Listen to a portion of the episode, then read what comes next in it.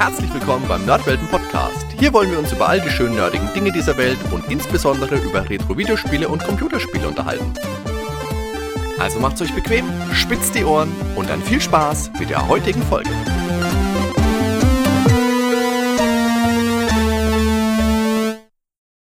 Hallo liebe Zuhörer, im Zuge unserer Folge über die dunkle Dimension hatte ich auch die Gelegenheit, mit Rüdiger Rindscheid von der German Design Group zu sprechen. Hallo Rüdiger.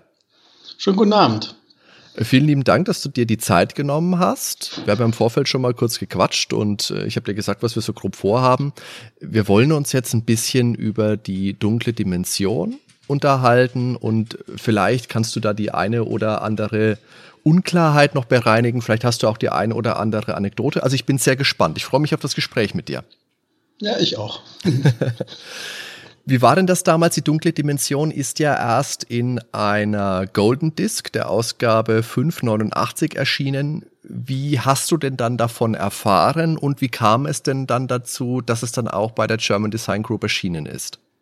Also wir hatten für Golden Disc ist ja quasi ein Schwestermagazin gewesen von Magic Disc. Magic Disc hat auch noch einen Vorläufer, da fällt mir aber dein Name nicht mehr ein. Ähm, wie auch immer, de, der Organisator der ganzen Sache war damals der Christian Geltenpot. Den kannten wir also schon und für den hatten wir viele kleinere Softwareprojekte schon, ich sag jetzt mal, äh, von privat an seinen Verlag verkauft.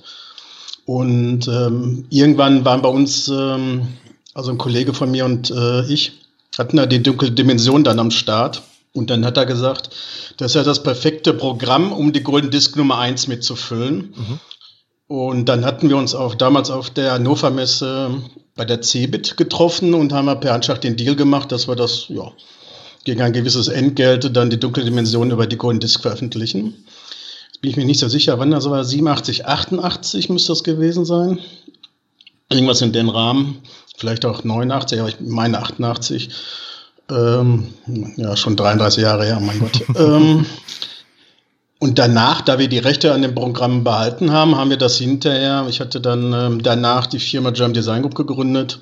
Da haben wir das noch mal in Eigenregie rausgebracht, in so einer, sag's mal, Fan Edition, Deluxe Edition, wie man es auch nennen mag, ja. mit einem besseren Handbuch, besseres Lösungsheft, äh, einer vernünftigen Verpackung. Das war damals ja so, ähm, ja, wie soll ich sagen, das war ja einfach nur äh, ein DIN A3-Bogen gefaltet mit der Diskette drin, ja, und ein Handbuch drin und so weiter. Und das war alles ein bisschen um, für den Zeitschriftenhandel ja gemacht worden und nicht für die, äh, für das Outlet in meinem Kaufhaus oder so geeignet. Ähm, wir hatten dann aber dann eine vernünftige Box und daraus gemacht. Ja, so ist das halt, 89, 90 ist das dann bei der GDG halt entschieden, äh, entschieden, ja.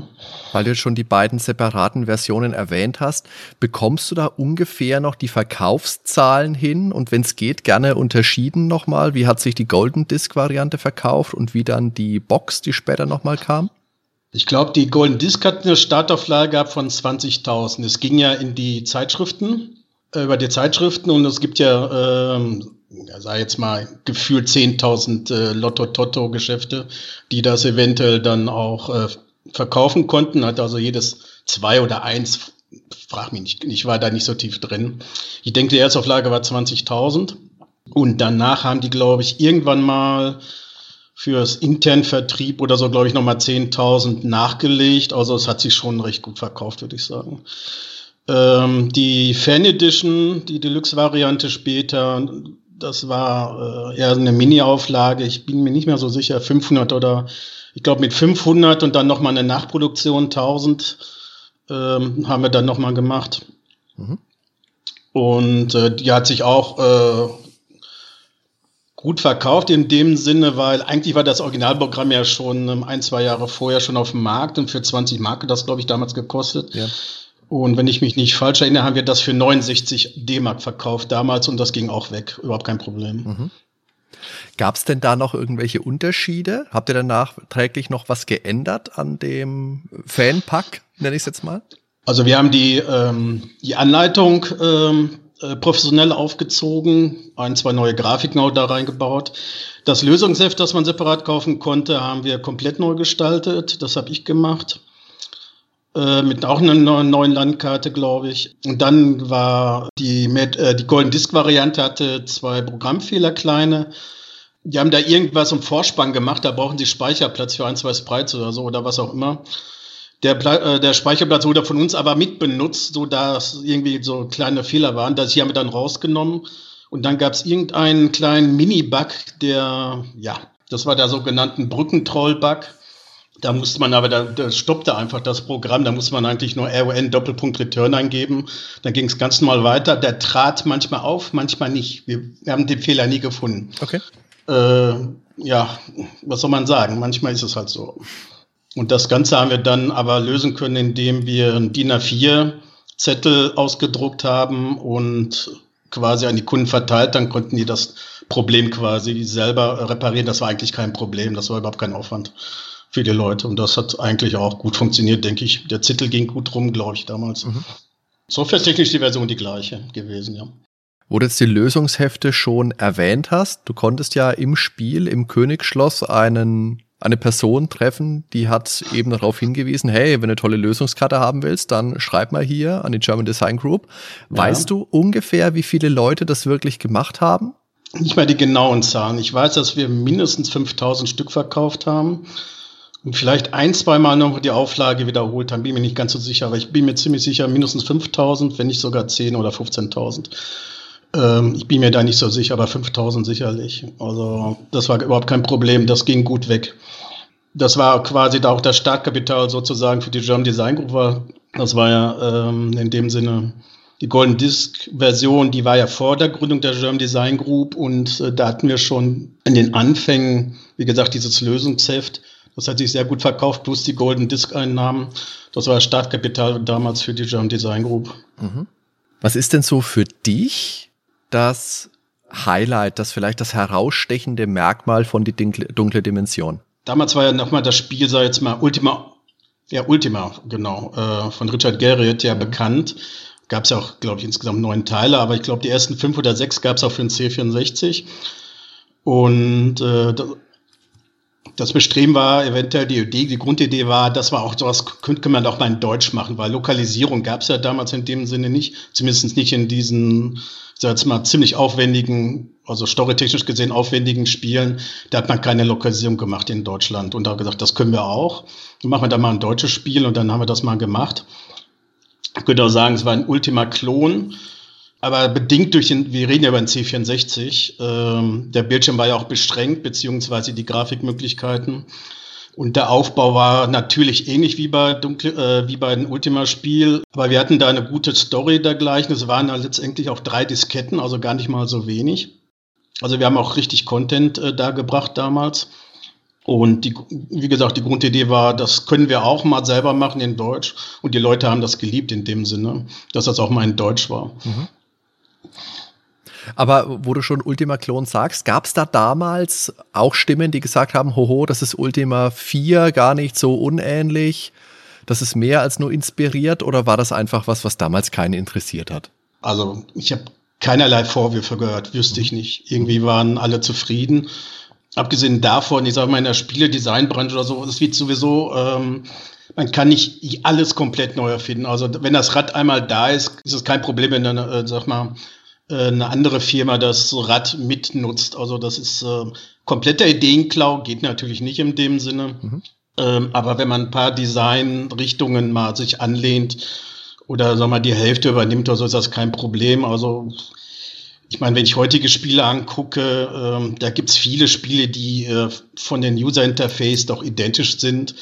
Äh, ich sage jetzt mal nur allein von der, ähm, ich sage jetzt mal von der Tastatursteuerung bei manchen 3D-Spielen, die WASD-Steuerung, jedes Spiel hat das und man muss quasi in der Anleitung gar nicht mehr darauf hinweisen, wie man sich in 3D-Räumen bewegt mhm. mit, mit Maus und Tastatur.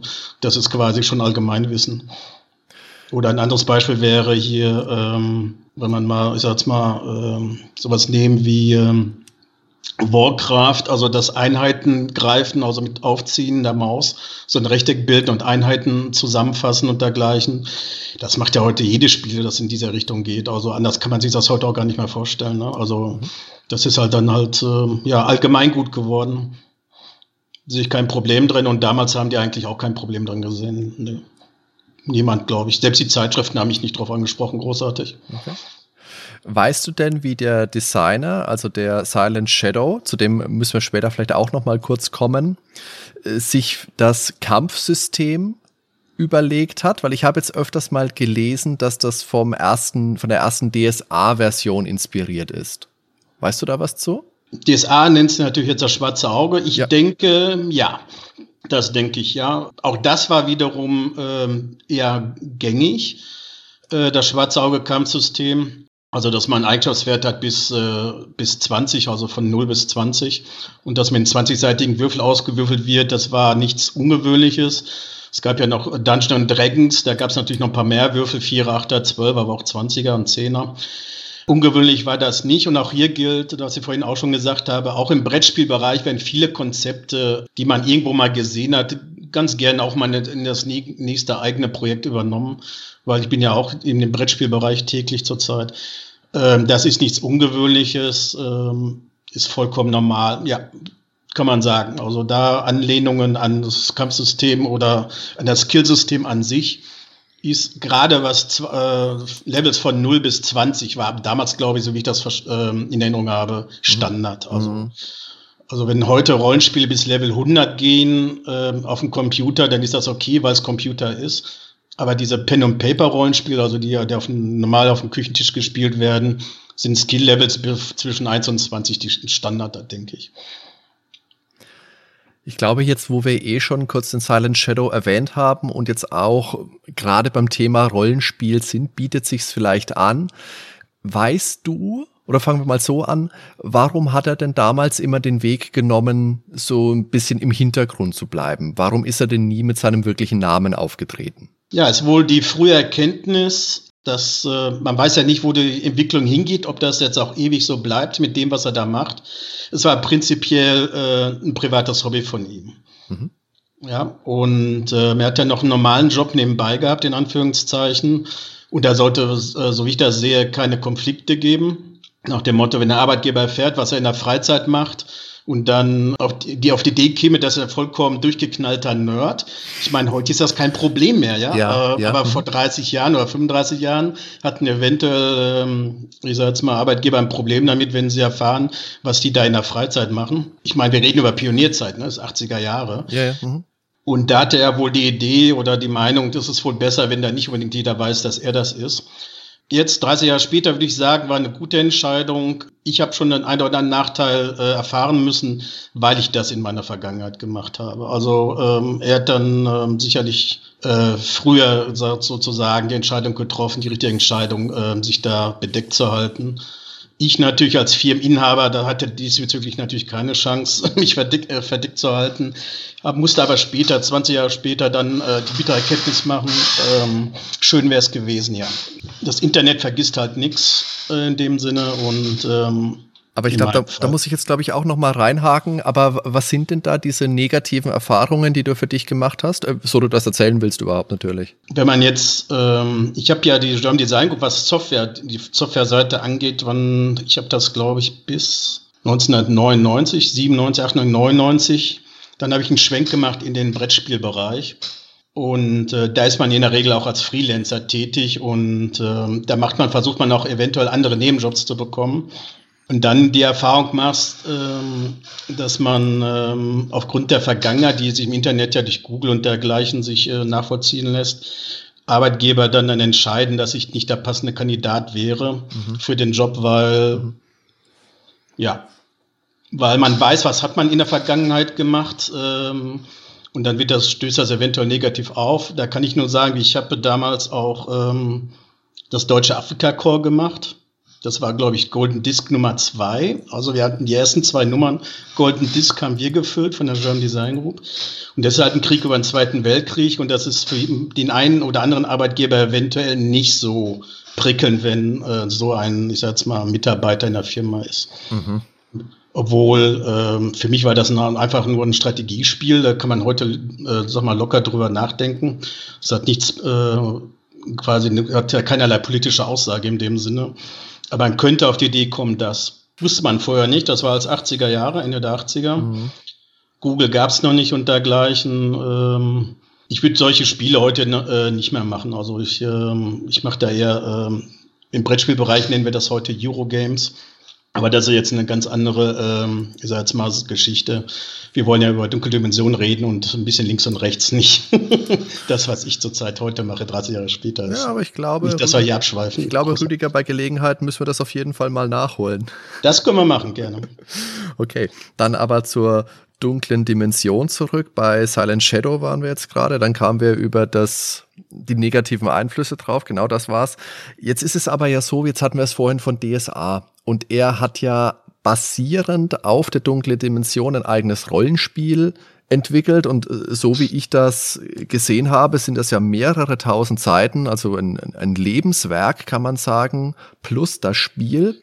Aber er hat ja alles gelöscht. Also er hat dann irgendwann sich überlegt, hier die Homepage, alles fort damit, alles, was es jemals gegeben hat, will ich löschen.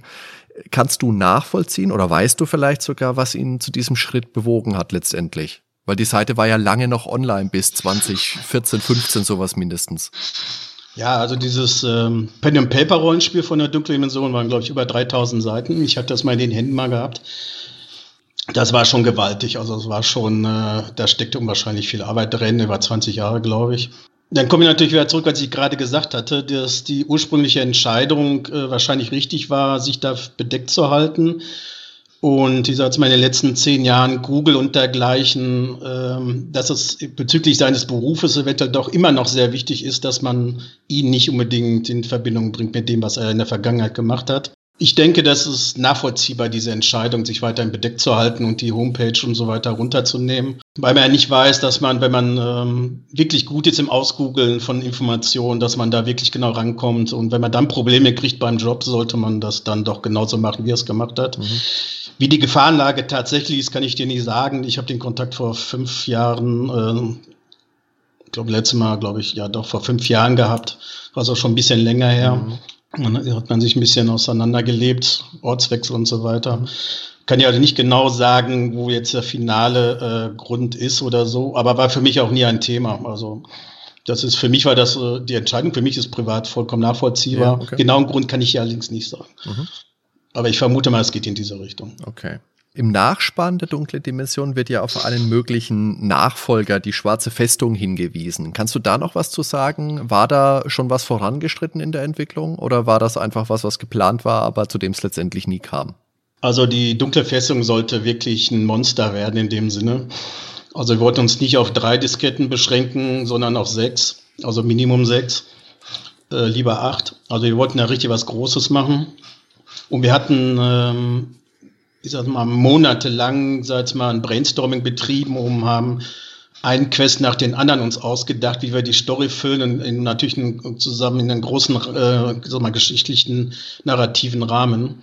Ähm, dann kam aber wieder Zufall so will, äh, dass der Programmierer, sag jetzt mal, ähm, eine Freundin gefunden hat in dem Sinne, später auch geheiratet hat, diese Dame. Und dann ging die, die Zeit flöten.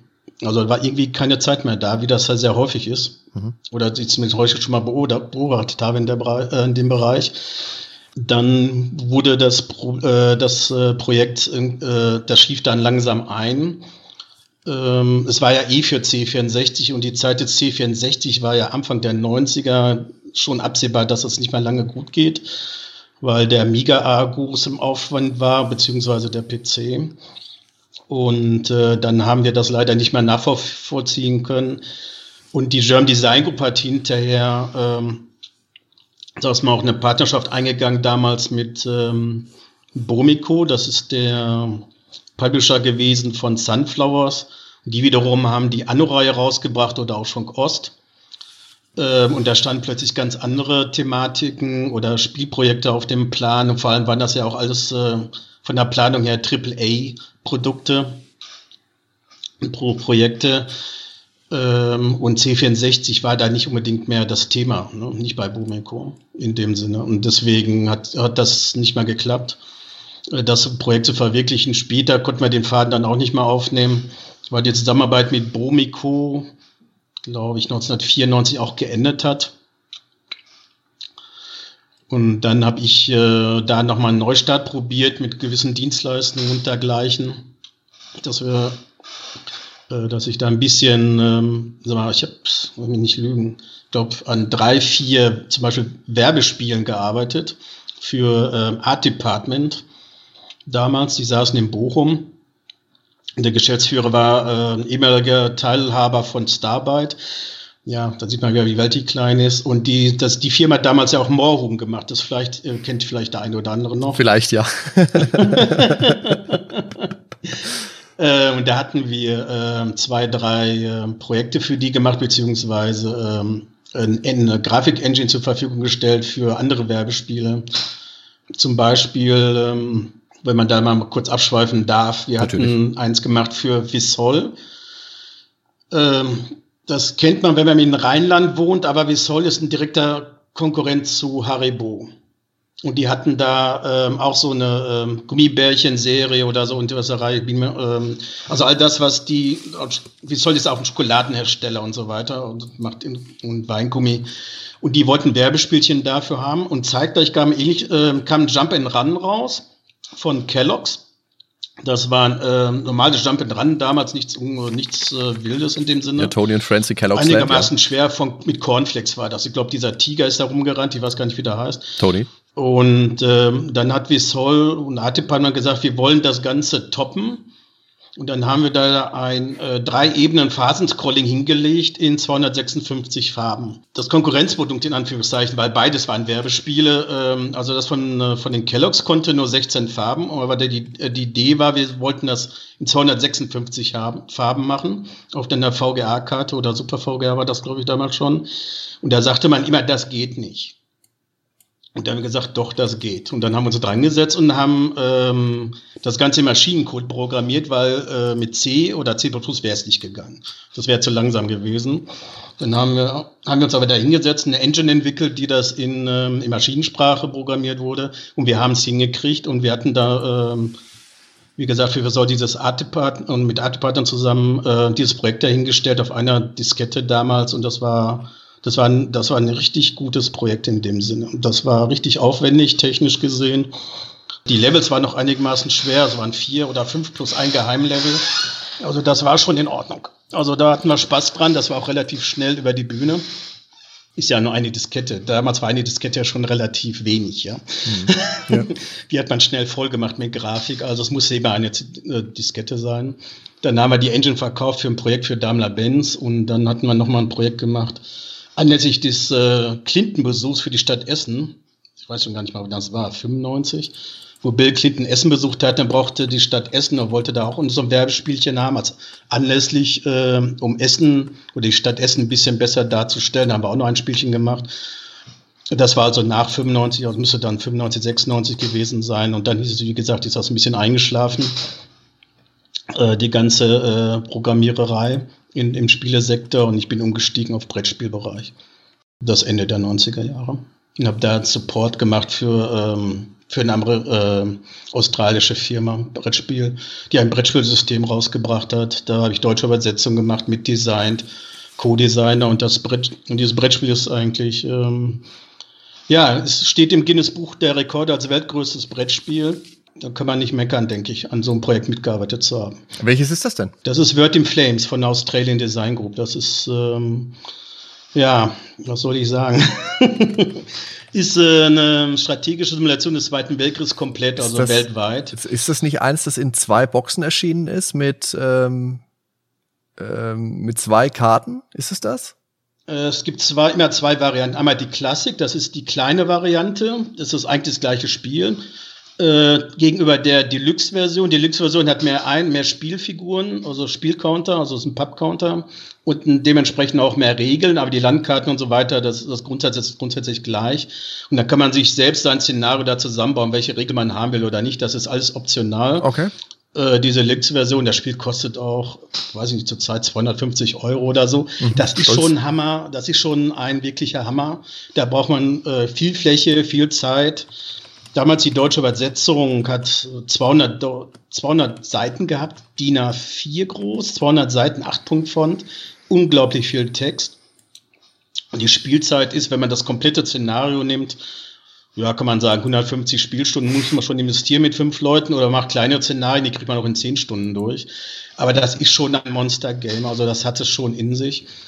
Ähm, Aber es ist absolut genial. Es macht Heiden Spaß. Es gibt in Deutschland auch schon seit 97 jährlich immer so ein Word in Flames Convention, wo sich dann international gesehen die halbe Welt trifft. Wir haben Amerikaner, Skandinavier, Franzosen, Australier, die fliegen extra nach Deutschland, um auf diesen Convention äh, auch, ähm, sag jetzt mal, teilnehmen zu können.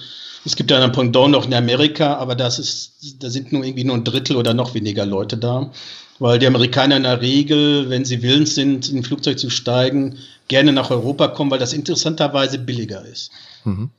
Das Flugticket ist nicht teurer und Hotel, Essen und so weiter ist bei weitem billiger in Deutschland als in, den, als in der Kongresshall, wo die das in Amerika machen. Ist faktisch gesehen unbezahlbar. Das ist halt Hotel, glaube ich, alleine. Will 100 Euro pro Nacht haben oder so. Wenn der hier in Deutschland für 35 Euro Übernachtung hast äh, und so weiter. Und das Essen ist ja noch besser. Wie auch immer. Das sind jetzt Klischees, aber es ist so, wenn man mit den Leuten dann spricht ähm, die sind, ja, die freuen sich immer, wenn die kommen, die Amerikaner, deutsches Bier, deutsches Essen.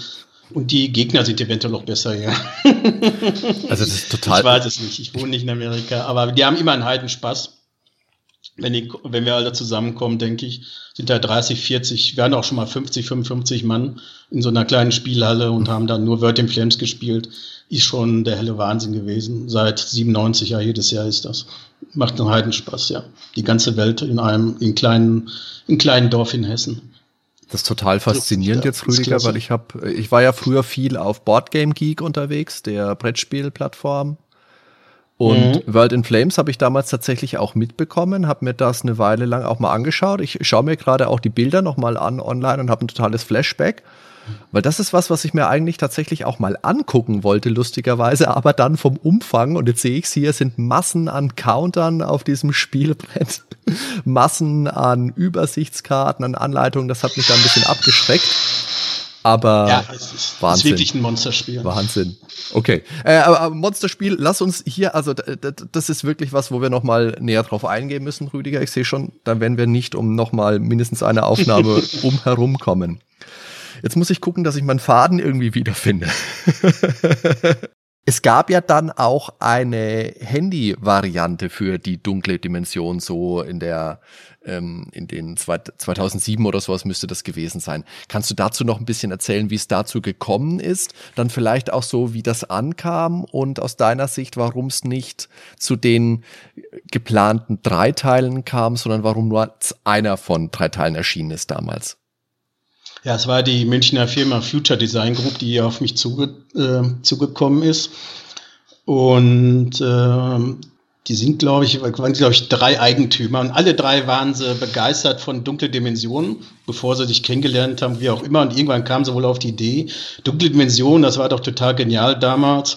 Da können wir doch mal eventuell eine Handy-Version machen. Und dann hatten wir, äh, also zwei der Eigentümer haben wir uns in Dortmund getroffen auf dem Marktplatz beim kleinen Bierchen und haben wir geplaudert, wie wir das Projekt stemmen können.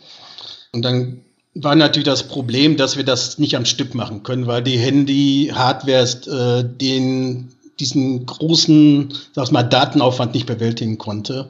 Und dann haben wir gesagt, okay, wir setzen uns dann nochmal hin, was das Design angeht und teilen das in drei sinnvolle Abschnitte. Da haben wir uns also nochmal hingesetzt und die 20 Jahre alten ähm, Unterlagen durchforstet. Wir hatten ja auch noch die Regel, äh, das Lösungsheft und so weiter. Konnten also genau nachvollziehen, wie die Story sind und die Regeln, das war ja alles noch da. Und dann haben wir uns dann nochmal hingesetzt, haben dann, äh, haben dann einen Dreiteiler konzipiert und dann haben die halt den ersten, ähm, ersten Teiler, äh, den ersten Teil programmiert und auch veröffentlicht. Das hat natürlich ein bisschen länger gedauert als erwartet, weil auch das für ein Handy das war ein großes, anspruchsvolles Programm. Ähm, es war auch nominiert für irgendeinen Preis, ich weiß jetzt nicht unbedingt welchen, äh, für irgendein Fantasy-Spiel für Handy. Ich weiß nicht von, äh, aus welcher Ecke da kam, das ist schon wieder so lange her. Den Preis haben wir allerdings nicht äh, mitgenommen, aber wir haben ja, glaube ich, Platz zwei oder drei belegt, ich weiß es nicht. Aber dann, wie der Zufall so will, kam, dies, kam das Ära, die Ära der Smartphones. Und dann ist es, äh, so wie ich das verstanden habe, nicht mehr dazu gekommen, das auf Smartphone zu konvertieren, weil dann, wie, wie der Zufall so will, andere Projekte natürlich dann anstanden, die bezüglich, äh, ich sag mal, Smartphone orientiert war. Das ist ja meine Wischtechnik. Äh, auf der Handy-Variante hätte man es nicht so konvertieren können. Man hätte es komplett neu machen müssen, das User-Interface. Und äh, das war aber alles eventuell zu aufwendig und das war ja auch eine schnelllebige Zeit. Also wenn als, ich weiß nicht, wann die Smartphones kamen, aber vor zehn Jahren kommt das hin, ich glaube schon. Ne? 2007 müsste das gewesen sein, das iPhone 1.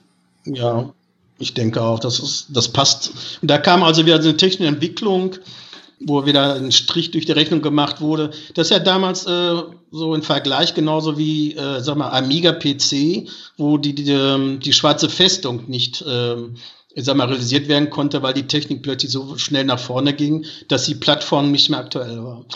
Ja, also genau das, das Gleiche zweimal passiert. mhm. Ja, ist halt so.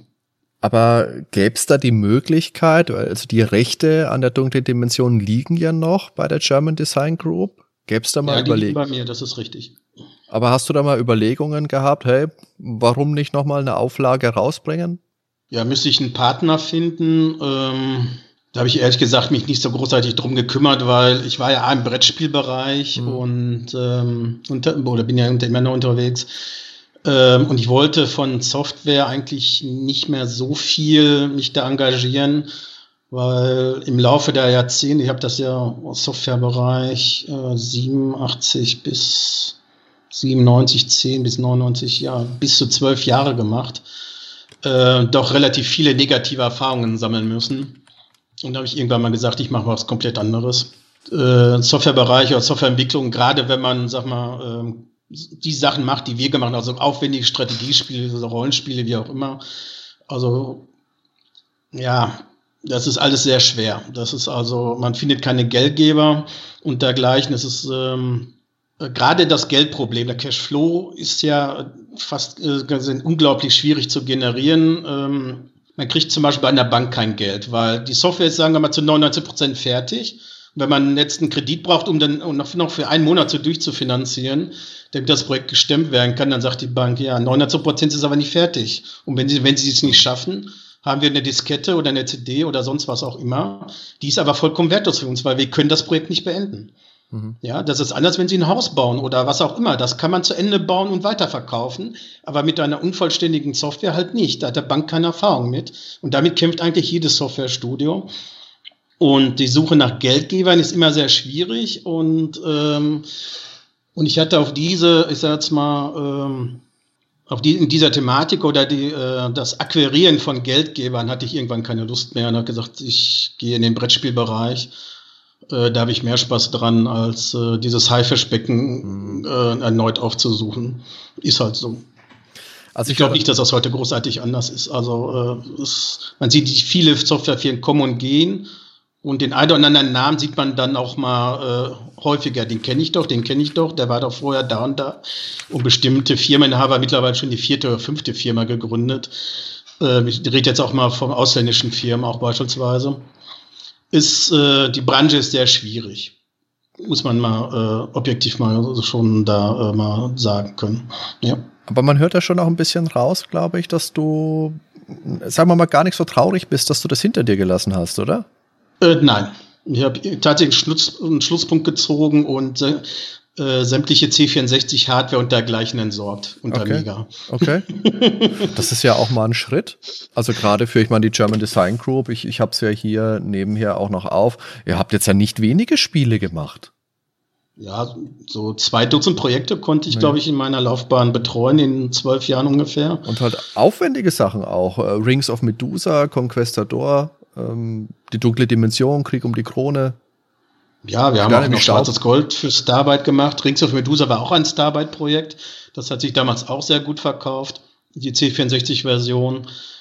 Ja, wir waren äh, sehr gut dabei, gerade auch wenn wir äh, so zwei, drei Konvertierungen gemacht haben für Starbyte. Schwarzes Gold haben wir auch gemacht, äh, in dem Sinne, dass wir da, äh, und Spirit of Adventure, genau, das waren die drei Teile.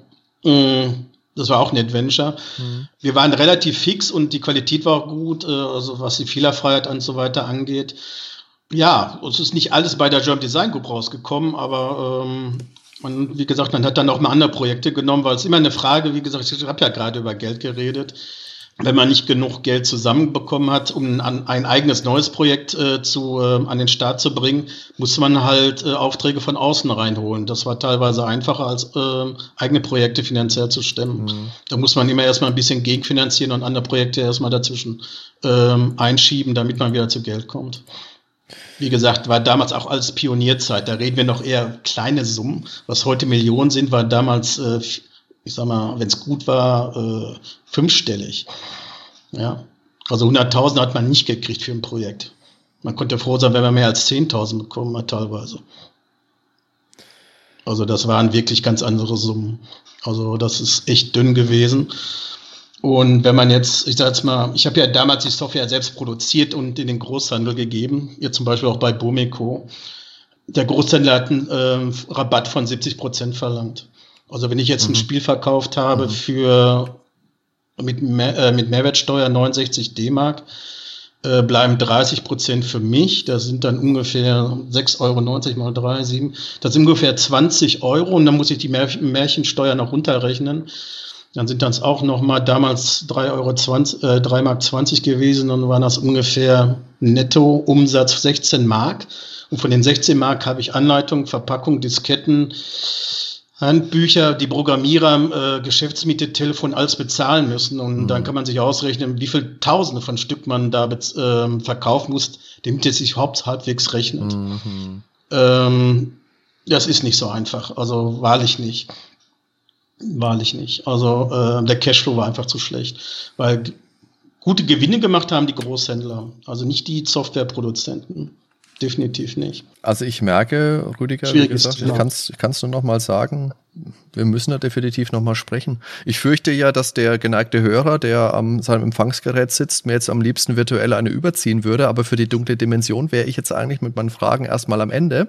Ja, gut. Aber es wird mich, es wird mich schon, also vielen lieben Dank, dass du dir die Zeit genommen hast und dass du da wirklich so viel zu erzählt hast. Ich würde mich aber auch sehr freuen, wenn wir uns hier bei Gelegenheit mal wiederhören bei den Nordwelten. Ja, überhaupt kein Problem, jederzeit. Schön, freut mich. Dann sage ich dir vielen lieben Dank für dieses Gespräch, eine gute Zeit und bis bald, Rüdiger. Ciao. Bis bald und Grüße an die Zuhörer. Ciao, ciao.